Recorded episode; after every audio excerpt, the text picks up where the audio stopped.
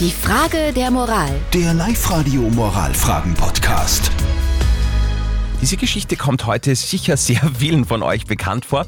Heute nämlich die äh, Themengeschichte von Elke aus Ansfelden, die uns gefragt hat, ist es denn okay, als Erwachsener Süßes oder Fastfood zu essen?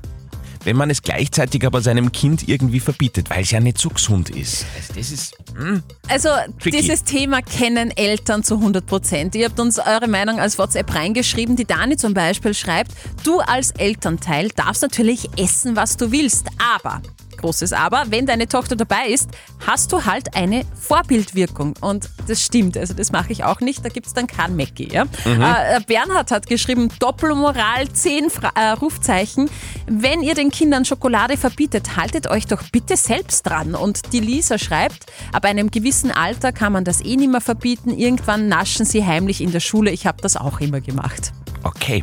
Wir, wir schauen noch zu unserem Live-Coach Konstanze Hill. Was sagt sie zu diesem ja, Thema? Es ist eigentlich nicht richtig, dass die Erwachsenen das essen. Ne? Man sollte auf sich eigentlich genauso achten wie auf die Kinder, wenn man schon auf die Kinder so gut achtet.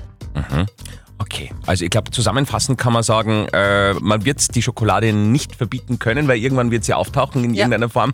Und äh, wenn dann schon, dann sollte man es halt vielleicht so machen, dass man halt wenig isst. Ja. Und wenn dann gemeinsam genießen, das ist so immer mein Tipp. Da gönnen wir uns einmal einen Schokobon. Mm.